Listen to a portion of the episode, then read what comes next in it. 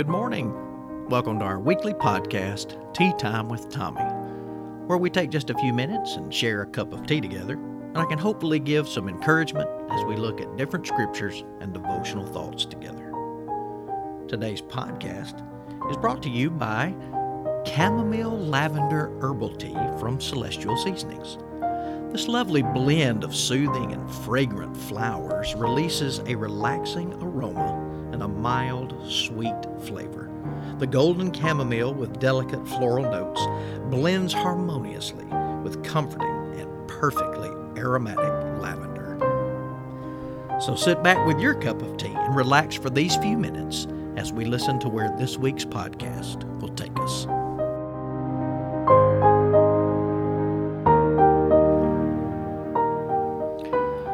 Good morning. A warm teacup welcome to all those who are joining with us today. I hope that you have been able to find a cozy spot to cuddle up in and have a nice cup of warm tea or uh, some maybe maybe you're listening at night and you've gotten a glass of warm milk. Myself personally, I would need a cold milk, but either way, I'm glad that you're joining with us today and we're going to start looking at a series of encouraging thoughts that uh, we find in Nehemiah. Nehemiah is one of my favorite people in Scripture. Uh, our focus uh, for the next few weeks, I'm not sure how many, is uh, certainly, uh, hopefully, going to be encouraging to you. But I, I, in particular, I want us to to focus on being encouraged during discouraging times. How we overcome discouragement. I think Nehemiah uh, lays out many ways uh, that that we're going to look at over uh, the next two or three weeks. And, and certainly my prayer is that each week we'll grow not only closer to the Lord uh, as we dig a little deeper in His Word, but that we'll learn uh, how He would have us to handle certain discouragements that we might face. We're going to go ahead and look at Nehemiah chapter 4 today.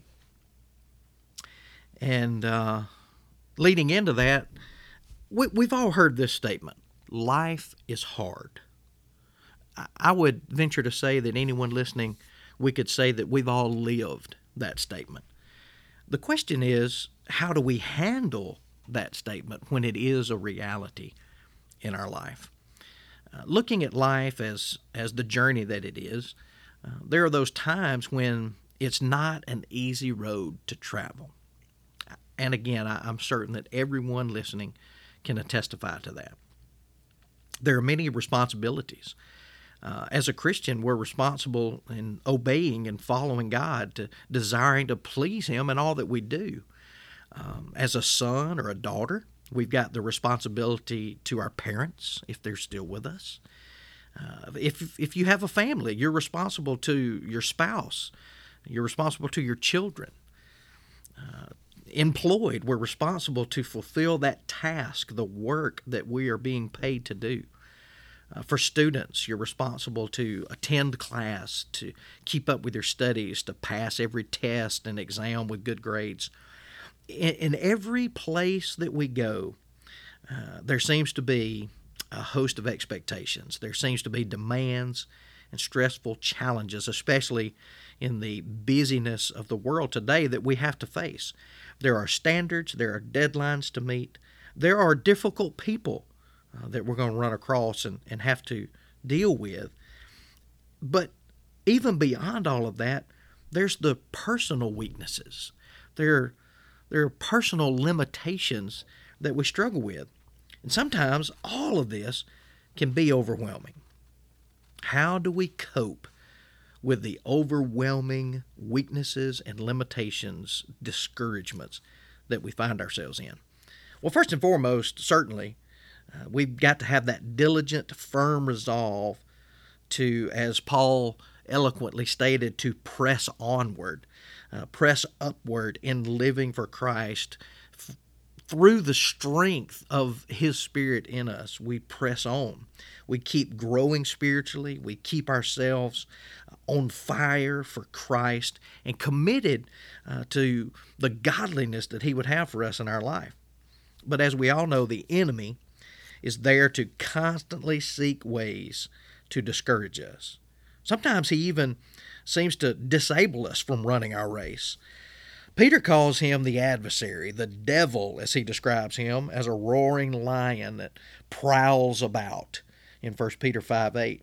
Paul describes him as the prince of power of the air in Ephesians 2, who shoots the fiery darts at us in Ephesians 5. But he also says that we must not be ignorant of the devices that he uses to take full advantage of our weaknesses in 2 Corinthians. He attacks us when we're spiritually weak and we're vulnerable. There are those times where we let our guard down. And so we've got to make good use of the spiritual armor that God has provided to protect ourselves. And, and looking into Nehemiah, I, I feel like we can learn uh, that certainly there are many ways the enemy can discourage us. But Nehemiah gives us wonderful examples of how we respond to that discouragement in a way in ways that prevents more damage, in ways that will lead us towards the healing of our wounds. Now, just a reminder Nehemiah was that man that God raised up to accomplish the important task to rebuild the walls of Jerusalem. Now, this rebuilding work took place uh, after the Jews had been released from captivity in Babylon. But despite all their efforts, they faced so much opposition from their hostile neighbors as they they only managed to rebuild the temple in Jerusalem in the first 20 years. And after about 80 years, the walls of the city were still in ruins. And Nehemiah heard about this. He became so burdened with it, and he resolved that he was going to receive permission from the king of Persia and that he would return to his homeland and rebuild the walls. So Nehemiah returned, and the first thing he did was to look at the walls to get an idea of how big the task was going to be. And then he gathered up all the leaders uh, together and he convinced them that they were going to start rebuilding the walls. And with one accord, they all said, Let us arise and build. But as we look in chapter 4 today, we're going to see that the problems soon arise. I'm going to read uh, the first five verses in Nehemiah chapter 4. But it so happened when Sanballat heard that we were rebuilding the wall that he was furious and very indignant and mocked the Jews. He spoke before his brethren and the army of Samaria and said, What are these feeble Jews doing? Will they fortify themselves? Will they offer sacrifices? Will they complete it in a day? Will they revive the stones from the heaps of rubbish, stones that are burned? And now Tobiah the Ammonite was beside him, and he said, Whatever they build, if even a fox goes up on it, he will break down their stone wall. Hear, O our God, for we are despised. Turn their reproach on their own heads, and give them as plunder to a land of captivity. Do not cover their iniquity, and do not let their sin be blotted out from before you, for they have provoked you to anger before the builders. These hostiles, the Samaritans on the north, the Ammonites on the east, the Arabians on the south, and the Ashdodites, who were remnants of the Philistines, on the west. Their devices, their, their chosen uh, attacks uh, against the Jews was, in this instance, simply criticism. They were saying the Jews were incapable of building the walls of Jerusalem. Now, how unkind they were to say these hurtful things about the Jews who were working diligently. They, you know, it was divided up, and each family had a portion of the wall, and, and it was hard.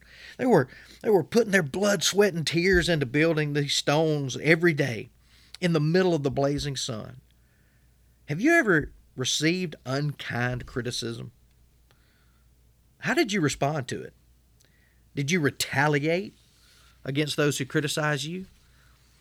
Nehemiah's response, given in 4 and 5 Hear, O our God, for we are despised.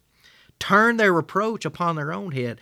Give them for a prey in the land of captivity. We see that Nehemiah didn't react at all to their criticism. He didn't retaliate against the enemies with equally unkind words. And that's how we need to react. When we receive that destructive criticism, resist the urge to hit back. Instead, turn to our Lord. Pour out those hurt feelings. Nehemiah showed us this when he prayed, Hear, O our God, for we are despised. Whenever you're discouraged, go to the Lord in prayer immediately. Don't wait. Talk to Him. Share exactly how discouraged you're feeling. And God will grant His sufficient grace to overcome all discouragement. Thank you again so much for joining us on this week's podcast as we began looking through Nehemiah. Uh, again, one of my favorite people is in Scripture. Uh, as we see today how we can overcome discouragement. I'm looking forward to these next few weeks together as we uh, continue to gain knowledge uh, from the Scriptures and gain that encouragement to know that in each thing that we walk, our Lord is faithful and with us. I look so forward to hosting you again next week on Tea Time with Tommy. But until then, may your cup overflow with His blessings.